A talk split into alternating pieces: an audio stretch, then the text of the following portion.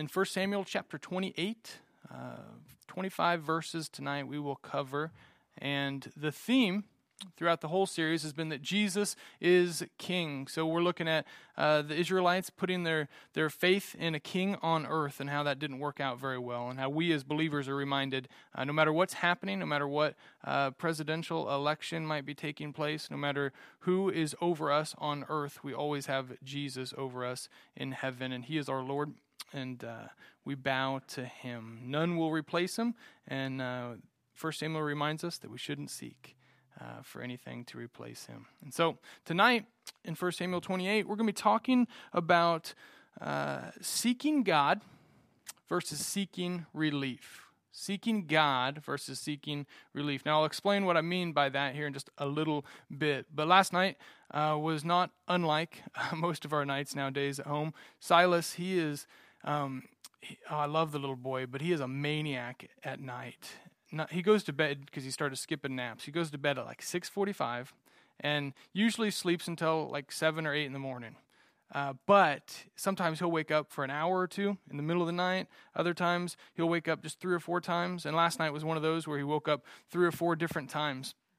And one time he woke up just screaming. He was yelling, Help, help, help. I mean, he was frantic, like someone was uh, chasing him or something. And uh, Tara, she jumped out of bed and she ran down and um, tended to him. And then he cried a couple hours later and she went back and he cried a couple hours more. And then I went back and we, we were with him on and off throughout the night. And so at lunchtime when I came home, I was asking her, I was like, what in the world was going on last night? She said she went down there and he he was on the floor crawling at like three in the morning around his room from corner to corner and he had his head down and he was just like grinding it on the carpet and running from her like she he thought she was being he was being chased by her and he, she was heartbroken because she was holding him and she, he was in a dream and he didn't know what was going on and just crazy things happening in the little mind of a two year old. And I, uh, I asked her, well, what did Silas say this morning when you talked to him? You know, because sometimes we ask him, hey, you remember last night? You know, and she said, he said he slept good. he slept good. Somebody did. Yeah, he like he doesn't even remember any of this. And that's what happens every day. Like he is crazy at night and he remembers none of it. And we're looking at each other saying, he is way off track and he don't even know it. And tonight might be one of those nights for you spiritually. Now, I, am not intentionally hoping, uh, like I, am not hoping in any way, shape, or form that you are, uh, and I, am not wanting this to be uh, hard on you. But I believe that tonight is one of those again heart checks where you might think that your relationship with God was right where it needed to be. Maybe you were raised to think um, the ways that we're going to be talking tonight. And then you find out you were way off track. Like your communion with God was not what you thought it was. And so we're going to be looking uh, at verse 1 and 2, and then verses 3 through 25. 1 and 2 is just a, two verses on David. And we see David um, obviously in a foreign land with just a few troops. He's serving a king that he once killed thousands of his soldiers. Now he's serving that king. His life is crazy, and yet he has this contentment, this peace, and he's continuing to be faithful even in a foreign land. For some of us, when we get cut off in traffic in the morning time, like our lives fall apart. And yet David, his life has been thrown for a loop, and he is still doing just fine when it comes to his relationship with God. And you see in Scripture, David was known. He was known for being a man after what? God's own heart. Like, think about all the things God could say about you that would be glorifying to Him. He could say, Well, you served me with all his life. He gave everything he owned um, to me. He did all these things. No, he's a man after my own heart. Like in God's economy, that's what matters most. Not just that we serve him or, or we hang out with him or we confess him as Lord, but that we seek his heart. Because we know David had lots of flaws, but he sought God's heart. This is the core of all relationships, is it not? This is why we have the old adages where girls and guys date, and if it's really going well, the girl might say something like, Well, he he is trying to steal my heart. Or a little baby is born, and the parents look down and smile at it, and they say, This little baby has my heart. This is what is important. And you know, if you've been in a relationship, a marriage, if there's ever a point where you stop caring about the other person's heart, you can live with them, you can serve them, but if you don't care about their heart, it's not going well. It's not going well. And on the flip side, we see Saul in verses 3 through 25 tonight. He's going to be the negative example of what not to do. This is the epitome of Saul. He's got all the troops, he's got the promised land, and he is still the king, and yet his life is in shambles. Because on the outside, it looks like he's seeking God. He gives God lip service, but he is not seeking God. He's simply seeking relief. Now, when I say that the theme tonight is seeking God versus seeking relief, know that uh, I understand seeking God is relief, right? Seeking God is relief. And that seeking relief, meaning seeking a change in your circumstance, um, seeking physical or emotional healing, all these things, seeking um, whatever it might be, provision. These things can all be very good. But if you get to the point in your walk with God where that is the that is the gist of your communion with God, is wanting His blessing, wanting His provision, wanting gifts from Him, and not realizing He Himself is the gift then you've missed the boat. So, I want to challenge you tonight. Are you seeking God's heart? Are you seeking God's heart? And we're going to see four things, again, from Saul's negative example. Four things that we know we're seeking God and not just relief from our circumstances. So let's walk on through this. Chapter 28, verse 1 and 2. Now, in those days, the Philistines, remember, those are the enemies to the Israelites, garnered their forces for war to fight against Israel. And Achish, that's the king that David is now serving, said to David, Understand that you and your men are to go out with me in the army. And David said to Achish, Very well, you shall know what your servant can do. And Achish said to David, Very well, I will make you my bodyguard for life. The word bodyguard in Hebrew actually means head covering, or, or though to cover the head. You remember uh, David's background with Philistines and their heads? A guy named Goliath? He chopped his head off. Crazy what God can do with a man who once was famous for killing the best soldier in the Philistine army, and now the Philistine king is saying, I want you to cover my head. I want you to protect this thing. So this is David. He's, he's in a foreign land, but he's still doing all right. Now, we're going to see in the next chapter, he doesn't fight against Israel. He doesn't have to turn his back on his people. God bails him out in this. But now we move on to Saul. Now, Samuel had died. I told you last week it was going to get weird tonight. Uh, right? It's kind of spooky Halloween time of the year. It's going to get weird. This is important. Samuel it had died, and all Israel had mourned for him and buried him in Ramah, his own city. And Saul had put the mediums and the necromancers. So, a medium is someone who uh, can speak between the living and the dead. A necromancer would be um, a spiritist, some of your translations might say, uh, being someone who can conjure up the dead. We're going to talk about that after a while out of the land. So the Philistines assembled and came and encamped at Shunem. And Saul gathered all Israel and they encamped at Gilboa. And Saul gathered, excuse me, when Saul saw the army of the Philistines, he was afraid and his heart trembled greatly. So he's not doing as good as David. And when Saul inquired of the Lord, the Lord did not answer him, either by dreams or by Urim. Remember, the Urim is something that the priests, the Aaronic priest, whom Saul ironically killed most of, except for the one who fled and is now hanging out with David. It was something that they had, they called an ephod. It was uh, this dress like thing that they would wear, but it was also this, um, it's, it's kind of unclear. Scholars don't know exactly what it was, but some kind of tool that they would use to intercede and to hear from God. Something they used in the Old Testament or by Urim, or by prophets. Remember, he killed most of the prophets too. Then Saul said to his servants, Seek out for me a woman who is a medium. See, cast the mediums and necromancers out, but now he's seeking a medium, that I may go to her and inquire of her. And the servants said to him, Behold, there is a medium at Endor. Now, Endor is actually on the other side of where the Philistines are currently camped. So he's so desperate, he's willing to risk his life. He's terrified of how big the Philistine army is, and yet he's going to go over there to find a medium. First thing we see signs that you're seeking God's heart and not just relief from your circumstance is perseverance perseverance. Saul obviously did not show perseverance. Again, there's two camps. One, David, he's content. Two, Saul, he's terrified.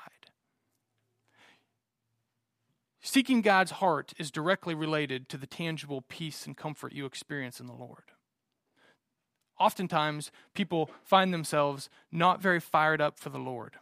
It's hard to be seeking God's heart and not be fired up. It's hard. You think again about the best relationships you have on earth. And it's when you have that conversation at night with your spouse or your friends where you stay up and, and the hours fly by because you're having a heartfelt conversation. It, it's when you hear the heart of those you love and you pour your heart out to others. That's what fires you up in relationships, and it's no different than with God. But Saul, he's terrified, and he even prays to God. He seeks God but then he abandons it. He's seeking God, and then he's like, nah, I'm going to go somewhere else. How many times have you prayed to God for an answer and you didn't hear anything, and so you just kind of moved on? Now, sometimes, granted, in life, you got to go with your gut. You got to trust the Holy Spirit in you because you got to make a decision quick. But how many times, whether it be with a job or with a relationship or you fill in the blank, have you sought God and at first it seemed pure and it seemed great, and then you didn't hear what you wanted to hear or you didn't seem to hear anything at all, and so you just moved on to someone who might give you some advice? I think it happens all the time. You see, God's promise is that if we seek Him, we will what? We'll find Him. But He doesn't give us a time frame, does He? And, so we look at waiting on the Lord, this biblical concept of waiting on the Lord as somewhat uh, of a punishment, but it's not a punishment. It's God testing us because God wants to know if I don't answer you, if I don't give you direction, will you still pursue me? Like, do you care about my heart? God wants to know. God doesn't ever want to get to the place in his relationship with you to where you're simply clocking in each day and you're clocking out at night and you're serving and you're going on with life. And then we have what? Religion. And he, he wants you to be as fired up today as you were the first day you believed. He wants you to seek that heart. And some of us, I think, are stagnant in our walk with Christ because we've reduced our communion with Him to him simply being a stoplight or a slot machine. A stoplight in the sense that we come to him and our prayers are filled with uh, God, tell me to go left or, or to go right. God, show me, do I do this or do I do that? Again, not a bad thing, but if that's all your prayers are, it could be. Or a slot machine. God, I need provision in this. I want blessing in that. Can you provide? And God's saying, I'm much more than a stoplight or a slot machine. You're missing the boat. You're missing the boat. What makes up your prayers? If you had to dissect them, if you had to look at, at, your prayer life and see, man, how many of your prayers are God, I love you. I, I want to know you. I, I, know I got things going on today. There's decisions to be made, and I'm, I'm going to trust, God, that, that you're going to answer uh, those and help me to know what to do. But God, I just, I just want you. I just, I just want you. And you don't even sometimes know what to say, but you just, your heart is crying out. It says in Romans that the Spirit of God it, it speaks for us when our heart doesn't even know how to put it into words what we want to say. Like we, we, you just have those moments. How much of your prayer life looks like that? Let's be honest, most of us, if we had to dissect our prayer life, it's a whole bunch of stoplights and slot machine kind of interactions, isn't it? Not bad. But if that's all it is, that might be why we're not very in love with God right now. And if you find this as the pattern in your life, you might find that you're seeking relief, answers, or guidance more than you're seeking God Himself. You see, perseverance always shows what we really want. I learned this in, pretty early in ministry. I was blown away. I was naive at how many people, even in Utah, would come in to a worship service and, and they would have their lives falling apart relationships ended, someone broke up with someone, or they had drug addiction, alcohol abuse, and they would come and they would break down in tears in a worship service. And, and I'm thinking, like, man, God's doing something. This is amazing. And afterwards, they say, I need help, I need help. And I would share the gospel with them. And they say, Yes, I want this, it's great. And then sometimes I'd never see them again. That's it. See, once their circumstances changed, they left. It broke my heart. It still does. I remember not, well, probably about six months ago, I sat down with someone in my office, a young man who had just been, uh, just had his girlfriend break up with him. And he was devastated because he thought they were going to get married and whatnot. And I remember asking him, because he said that she didn't really want to follow God. And I asked him, What happens? Like you're here today and you, you say you want to follow God. He was telling me how he wanted to give his life right and all this stuff. What happens if you get back together? If she calls today and says, I made a mistake, I want to get back together, knowing she doesn't want to follow God, and you're wanting to now follow him, what are you going to do? He said, Well, I think, I think I'll follow God. And I said, You do understand your circumstance with her is going to change. And if it's not with her, some other girl is going to come along. Like, you're not going to be in this place of brokenness forever. Are you still going to want God? They got together next week, hadn't seen him since. And my heart breaks because I know how this circle goes, right? Some of us live our whole lives that way. I get to the point with benevolence calls where people come and they, they need just a few bucks for gas or whatever, and they make this promise. I'll be in church. I promise I'll be in church. I said, please don't. Please don't. Don't even say it. It's okay. We're just blessing you because this is God's grace. You ain't got a promise. Because you know how many of them have ever come to a church service that I know of? Probably very few, if any. Because they don't really want God, they want relief. This, this is making sense, what I'm saying? This is a big deal. Some of our, our relationships with some people, their relationship is completely built on relief, and that's why their walk with God is so up and down. When life gets bad, they cling to Him or at least so they think. When life is good, they gone. You don't see them. You don't see them. It's true though that God he um he uses financial hurt, emotional, physical hurts to draw him draw people to himself. This is why Jesus says it's hard for a rich man to come into the kingdom of God, right? Because he doesn't see his need. So God uses the things in this world, the, the broken things, to draw us to Himself. The difference, though, between, between the watered down church that some of us have seen and true disciples is that true disciples come because most people in this room, let's be honest, my, myself included, we all came to God because something in our life was broken, right? And, and we were coming to him wanting relief, but we found out that he himself is better than what we were looking for in the beginning. It's like going to the doctor for a common cold and leaving with the cure for cancer.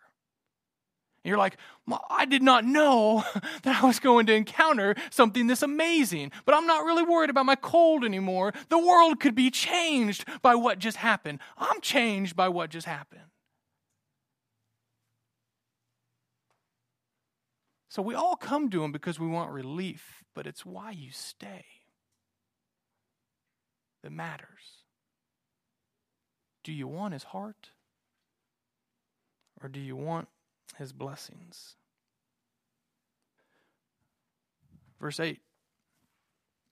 So Saul disguised himself and put on other garments and went, he and two men with him. And they came to the woman by night. And he said, Divine for me, by a divine being conjure up, for me by a spirit. So he knows there's something spiritual going on. He just says, By a spirit and bring up for me whomever I shall name to you. And the woman said to him, Surely you know what Saul has done, how he has cut off the mediums and the necromancers from the land? Why then are you laying a trap for me, for my life to bring about my death? So she just thinks, she doesn't know it's Saul, but she thinks someone's going to rat on me and I'm going to get in trouble because Saul obviously doesn't want me around. But Saul swore to her by the Lord, As the Lord lives, oh boy, he's gone astray. No punishment shall come upon you for this thing. Then the woman said, Whom shall I bring up for you? And he said, Bring up Samuel for me. Remember, Samuel's dead. And when the woman saw Samuel, she cried out with a loud voice. And the woman said to Saul, Why have you deceived me? You are Saul. So she's obviously getting some revelation right now. And the king said to her, Do not be afraid. What do you see? And the woman said to Saul, I see a God coming up out of the earth. He said to her, What is his appearance? And she said, An old man is coming up, and he is wrapped in a robe. And Saul knew that it was Samuel, and he bowed with his face to the ground and paid homage. Second sign that we see when it comes to whether we are, seeking God or relief. If you seek God, there is no compromising in it. There is no compromise. So Saul obviously compromises. First, he seeks a medium, right? And if you look at Leviticus chapter 19, Leviticus 20, 1 Chronicles 10, it is against the Torah, against the Israelite law to have mediums and necromancers, spiritists in the land because it's obviously not of God. And we'll talk about that in just a second. Then he, he finds a medium and he seeks Samuel. So not, he's not seeking God anymore, he's seeking a dead dude. You know, life is rough when you're seeking a dead dude to tell you how to live. And it's fitting that she says she sees a God coming up from the earth. Of course, in her mind, it's a God. It's no God at all. A God coming up from the earth. Isn't this what Saul has always wanted? He wants a God that's not the God of the heavens and earth. He wants a God here on earth. He wants a God. That's what happens when you compromise when, when you commit idolatry by saying, you know what, I know I got the Lord and I can seek his heart and I can find all the fulfillment I need in life in him, but I'm gonna I'm gonna I'm gonna find it in other things as well. You're seeking a God from the earth. Now let's talk about this whole weird spiritual stuff for a second there's a little bit of a lack of clarity on exactly what is going on, but she is conjuring up this spirit. Now, you need to know um, from a biblical worldview, none of this will be. Um, when you hear about mediums and necromancers, there's not like a, a good version of it, right? God, in this particular case, has a supernatural ability, obviously, he always does, but in this case, he shows a, a supernatural ability to bring up Samuel. But it's obvious, based on the fact that she shrieks, she screams, that she was not expecting this to happen. Meaning her whole job had probably been built on lies. At the very least, it's just demonic. At best, she just lied to everyone that she that came to her for help. She was not expecting to see someone. Right? And so God, it looks like, brings up Samuel. Now, exactly how he brought Samuel up, when people died in the Old Testament, similar to the New Testament, they went to um, they, they were obviously dead on earth, and their understanding in the Old Testament was pretty limited as to where dead people went. They knew uh, this concept, as, as, God revealed it throughout history, uh, of heaven and hell, but we see Jesus coming to unlock the captives, to set them free. And so, this general understanding, um, if you look at Luke 16 and the, the rich man and Lazarus, that there was what we'd call Hades, this, this place to where there was obviously a great chasm between those who were going to go to hell and those who were going to heaven, and you could not bridge that gap. But then Jesus, through his death and resurrection, sets the captives free. There's no need for this Hades anymore. There's heaven, there's hell. There's either being with the Lord or apart from the Lord. So, did God conjure him up from Hades, or did he just conjure up his, his body from the dead? Hard telling exactly what happens in this case. But it's obviously not uh, some gift that she has from God. This is, um, this is God doing it in this case. Okay, so back to the problems. The first problem Saul had is that he stopped seeking God, he didn't persevere. The second problem is that he sought relief in the wrong places. Isn't it interesting that in this passage it says, by the medium herself, Saul kicked us out of the land? Saul, for as flawed as he is, actually does the right thing. She's gone. And yet he is going to find comfort in the one thing he once condemned. You ever been there before? You ever condemned something? Said, "Oh, I'd never do that. Oh, I would never be like those people." And then all of a sudden, you live long enough. We all stray a little bit, and you find yourself making the same mistakes you maybe grew up condemning. The obvious ones. Maybe you grew up with an alcoholic in your home, so I'd never do that. And all of a sudden, you're kind of depressed and you're drinking too much relationships. I'd never, I can't believe, why would girls stay in abusive relationships like that? And then you find yourself when the shoe's on this foot, all of a sudden it makes more sense how people got to where they get. Doesn't make it okay.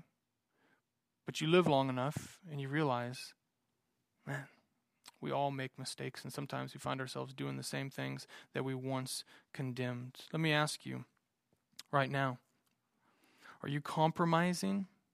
Knowing that everything you need in life, more than what you need in life. Life in abundance is found in Jesus and Jesus alone. You have access to the throne of God through the good news of Jesus Christ. He has ripped down the veil. You can be with God, in God, hidden in God. You can find life in God. Are you compromising right now? And if you want to know, are you compromising? Let me ask you who has your heart? What has your heart? Have you ever been in a worship service, maybe on a Sunday morning, where everyone around you is singing praises to the Lord and you can't focus? Because you got worries and stress on your mind. You got things, you got thoughts running through your head. Why? Because all kinds of things in the world got your heart. They got your heart. If you want to know what has your heart, what has your energy and attention? What has your energy and attention? Because we can say, you know what, I want to come to cross training. Uh, I want to, I want to hear uh, God's word. I want to follow God.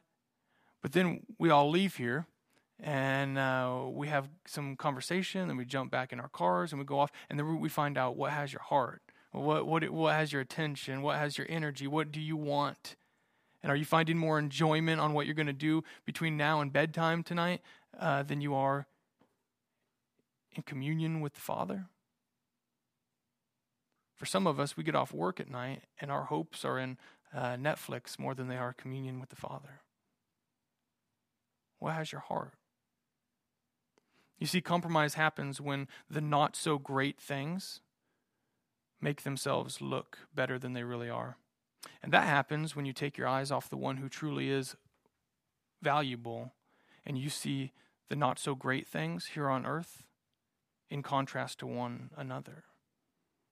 Like for the world, they see relationships and they say, Yeah, have the best, amazing relationships, get married, have kids, you know, just that's all as good as it gets. Or, or find a career that you're good at, that you like, People say that all the time. Just find what you like and you work your way up the ladder and you just get as high as you can on it and it'll be great. Others say, no, you got to find the hobbies because the hobbies, that's what it's all about.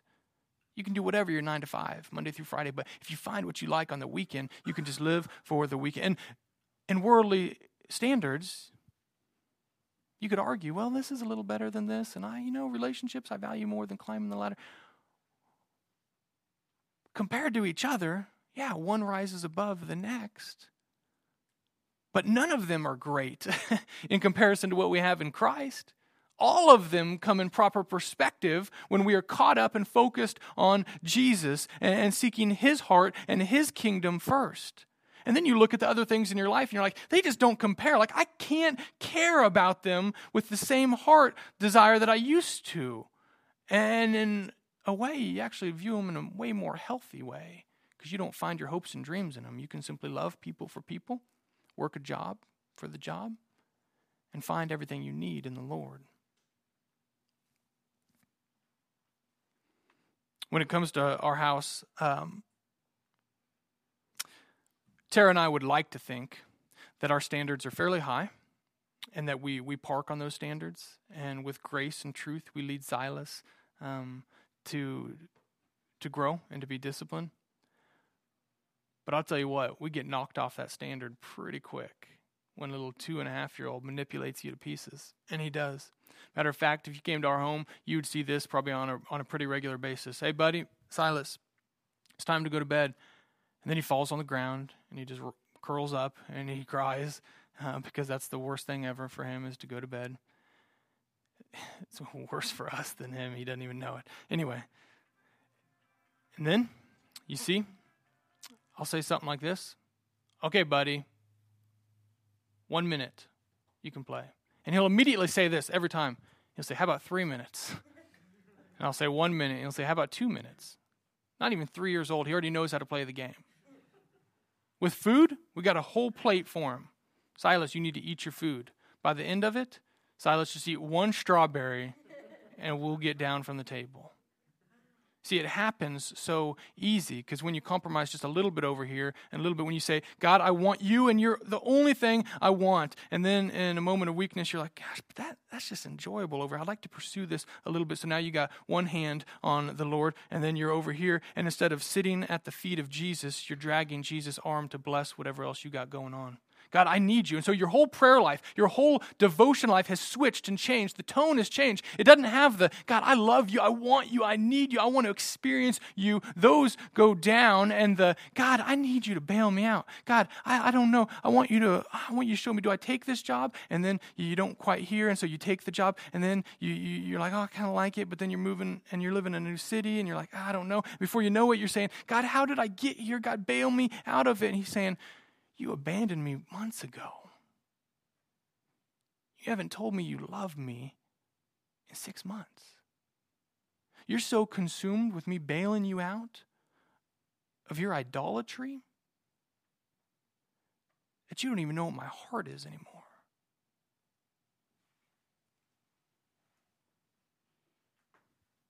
So we got to make sitting at Jesus' feet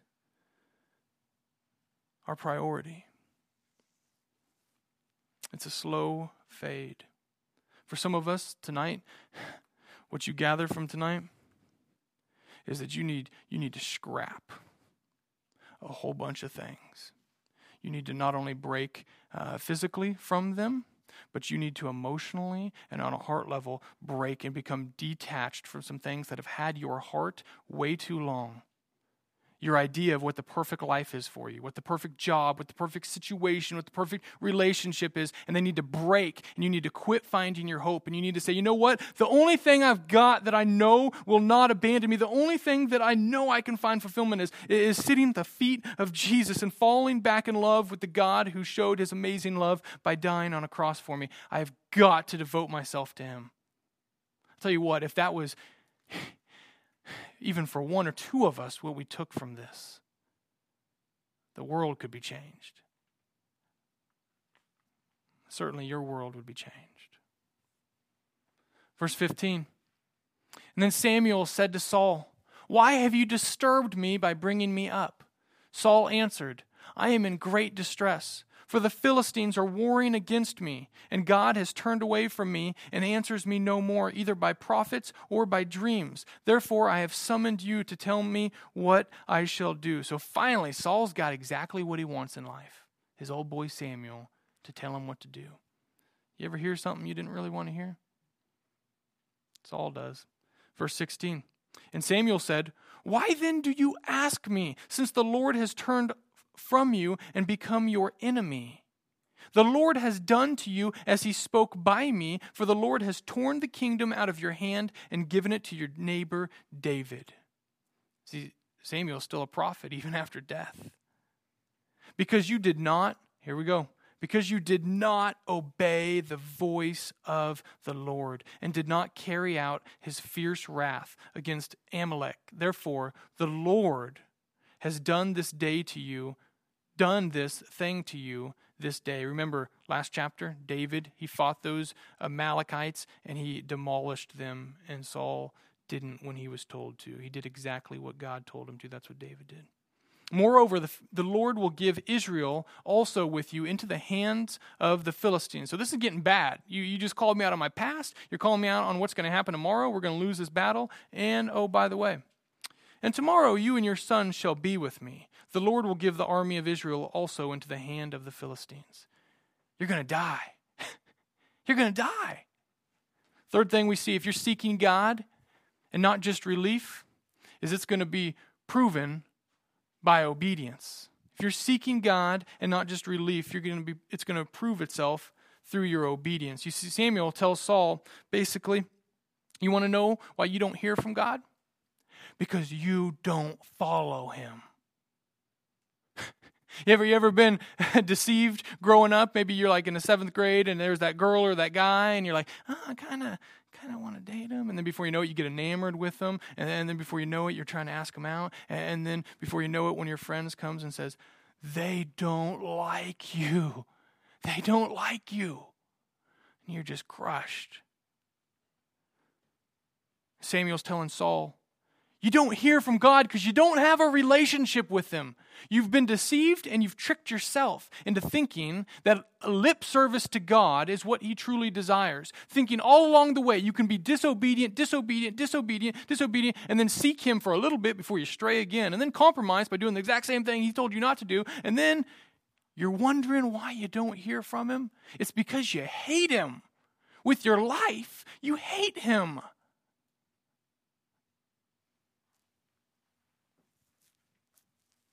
And Saul's caught off guard. like, hmm, this is weird. I thought God would just bow down to my every needs and I could do whatever I wanted and treat him however I want. You see, he thought maybe he could believe and seek a little bit without obedience and God would be okay with it. I think there's a lot of Christians who think by showing up on Sunday morning, by saying, Hey, I believe, I've always believed, and then live their lives completely radically far from God and think that somehow God's cool with that. This morning I was at the Smoky Hill Villa. That's a low income apartment complex that our Grow Group has adopted, meaning that uh, we reach out to, we pray for, we serve in any way we can. Every grow group that we have um, is challenged to adopt a neighborhood, a people group in the city, and say we're going to we're going to pour into them. We're going to show them the love of God. We're not going to abandon them. We're going to serve them, and see what happens.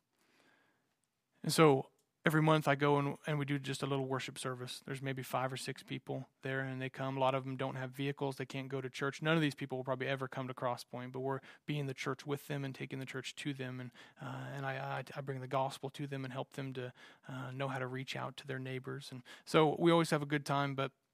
I did something different this morning. Instead of a devotional and the Lord's Supper, I said, you know what? Let's just talk. How's your relationship with God? And there was one gal there's one gal who is 60 years old, and she uh, when she she's always doing like puzzles or whatever when we show up, and she never stays. But for some reason, she stayed today. And when I asked, "How's how's your relationship with God?" she piped up first out of all the people, and she broke down crying. And she said, "I'm struggling. I'm struggling." And so I ministered to her, and we all poured into her for the next 20 minutes or so. And when it came time to take the Lord's Supper, uh, I explained what the Lord's Supper was, and I went around. I said, "You don't have to take this, but if you want to, it's available." And when it got to her, she said, "No." I took it to everyone else, but I, I, felt prompted to keep teaching as I was giving this out to people. And so uh, I was teaching, saying you know this is um, something that every believer can partake in. This is proclaiming the Lord's death. This is a, a beautiful, sacred thing, and so on and so forth. And I was going to put everything up, and she said, "Wait, I got a question." Said, You said this is a command? And I said, Yeah, Jesus tells his disciples to do this and remember to him. What commands does he have? So I got to share with her what, what Jesus commands his, his people to do. And I, and I couldn't say them all, but uh, you know, I'm rifling off some things about basic faith and, and obedience. And she said, I got another question. Can you not take that that that communion thing and still still believe? And I said, Well, yes and no. Technically, your salvation is not based on whether you take the Lord's Supper, but it's a privilege. And people who believe in Jesus follow Jesus, they obey. Belief and obedience are tied together. And so this is a privilege. We get to do this together. So, yeah, believers take the Lord's Supper. I said, Do you want to follow him? She said, I'll take that. And for the first time in her 60 year life, she took the Lord's Supper with us this morning. And by the end of the day, she was uh, hugging and crying some of the other believers there. And it was a beautiful thing.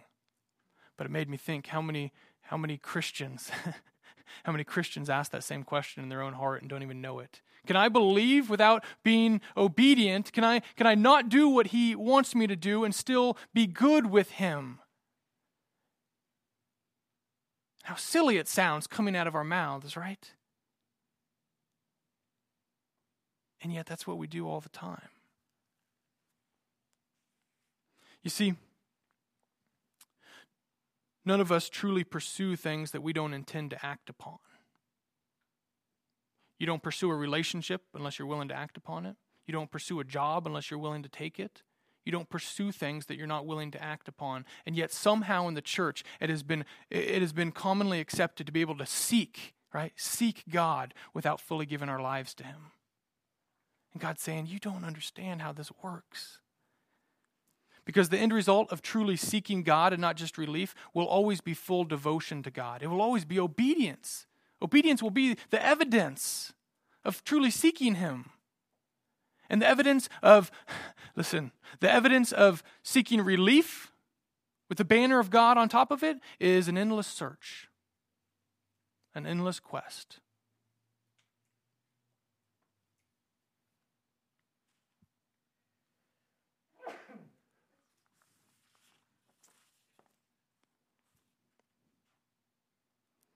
Let me, let me just ask you this.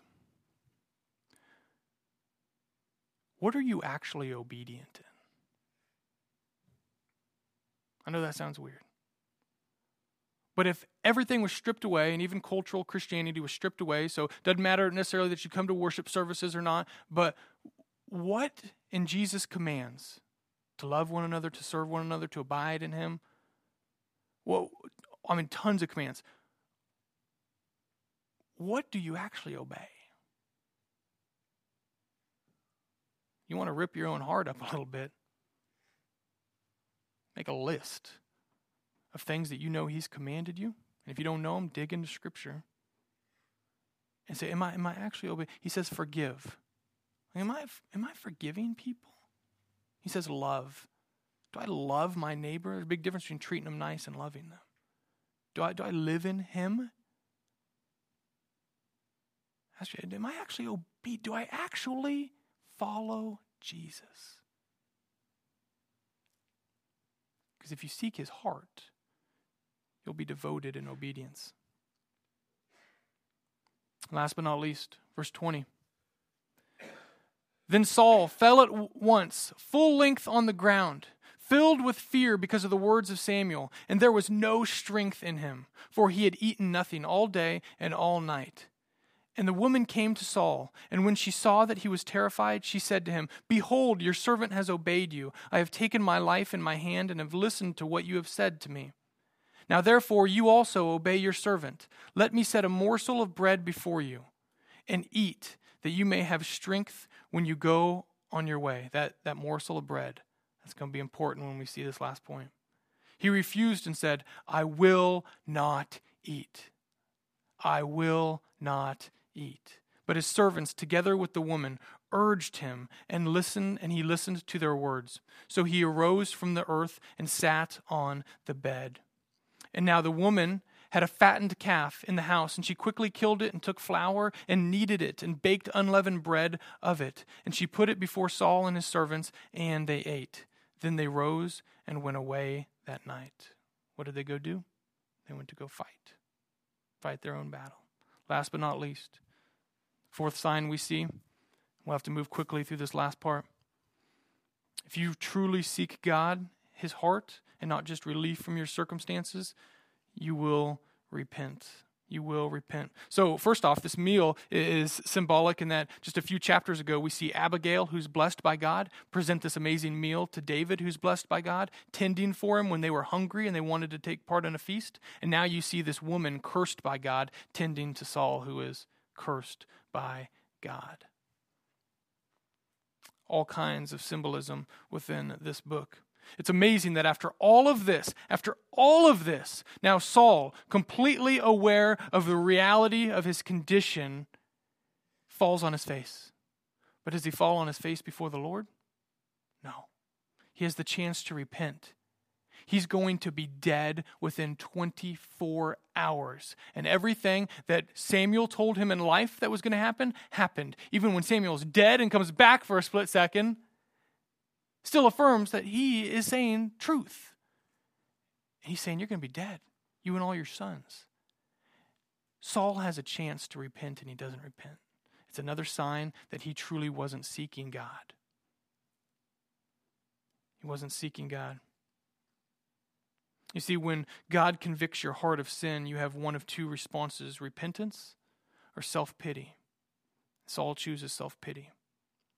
See, Jesus, Jesus is better than relief because relief at best is a change in your circumstances temporarily or a change in your pain temporarily. But those things will come back, will they not? And Jesus is better because he gives new life. He changes things. He gives new life and it is eternal. And more than any of that, Jesus is better than simply finding relief because God, again, isn't just the giver of gifts, he is the gift. He is the gift. That's why Jesus is better than relief. He's not just eternal, he's not just new life, he is the gift. He is the gift. So I want to give two quick things to us as we see and we leave here tonight, seeing what does it look like? What does it look like to truly seek God? The first one is to deny yourself for God's glory. You see, the invitation of Jesus isn't just to find rest in Him, although that is beautiful and amazing. It's also tied to this invitation deny yourself. Pick up your cross how often? Daily. Daily. It means you got to choose. You got to choose to follow Jesus. Every day you've got to deny yourself. You've got to, listen, here's the beautiful thing people who die to themselves don't need the same relief that they once sought because they're not prodded to protect a life that they've died to. Martyrs don't typically say, I'm begging you, stop. but they typically, throughout history, not all the time, they typically they go, they die. Because they're not invested in protecting a life that's not theirs anymore. When you focus and intentionally invest in the things of God and you start living for His glory, relief cannot be your concern anymore. His glory will always be your concern. You will look at all your circumstances through the lens of His glory, not your pain. And now all of a sudden your pain changes things. You say, someone else can, can be blessed. Someone else can, can find hope through what I've experienced because I'm going to tell them how good Jesus is, how amazing He is in the midst of my pain. And so everything changes. Maturity in the faith is growth in self denial for the sake of God's glory. You've got to leave your old life and invest in a new life and His glory. So, how do you do that? You reorient your time, your energy, your life. Some of us in this room tonight, we are not reoriented to the kingdom of God. Everything God has given you in your hands, they can be used for his kingdom. Everything from opening your home to, for hospitality purposes. Doesn't necessarily mean you sell your house, just means you use it for his glory. Your relationships can be used for his glory. Your job can be used for his glory. It's reorienting the things that He has given you for the sake of expanding His kingdom. And the second and last thing I want to say if you want to truly seek God, you've got to taste and see. You've got to taste and see what was offered to Saul at the very end. Here's a morsel of bread. A morsel of bread. Eat it. Eat it. And Saul says, I will not eat. Repentance is realizing you have messed up. You have biffed. You've made mistakes, but now your mind is being changed that God loves you. He wants you. His heart has been poured out to humanity by what he has done in sending his son to the cross and giving us new life through his resurrection. And he's saying, I am, Jesus is saying, I am the bread of life. That means you eat of it. You got to taste and see that this Jesus is better than what you originally came to him for. He says, I am living what? Water. You got to drink of it. Again, I'll, I'll, say it again. Some of us, we need to give God our first fruits of our day. Need to say, I'm going to be devoted, not just asking God's blessing or his provision, although those things might be nice. I'm, I'm just devoted. In the morning, I'm going to wake up, and before I even go on with my day, I'm just going to bask and sit at his feet and tell him, I love you. I know I make mistakes, but I, I want you. I want to know your heart. I want a heart relationship with you. And you got to taste and see. You want to know why people do the wrong things in life? Because they're deceived in thinking those are the best things for them. And we as the church can't sit back and condemn and say, stop doing bad things. We as the church say, we've got something better. Let me give it to you. Let me break the bread. Let me give you the living water. When you taste and eat, when you drink of it, you will not have to be told not to do this or not to do that. You will want to. You will want to follow the Lord.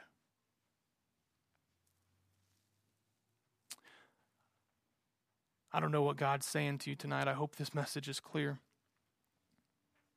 Relief is good. It's not bad, but it's not the best. Jesus is the better relief. Seek his heart. And you will find the best part of the gift of God is that intimate relationship. Let's pray.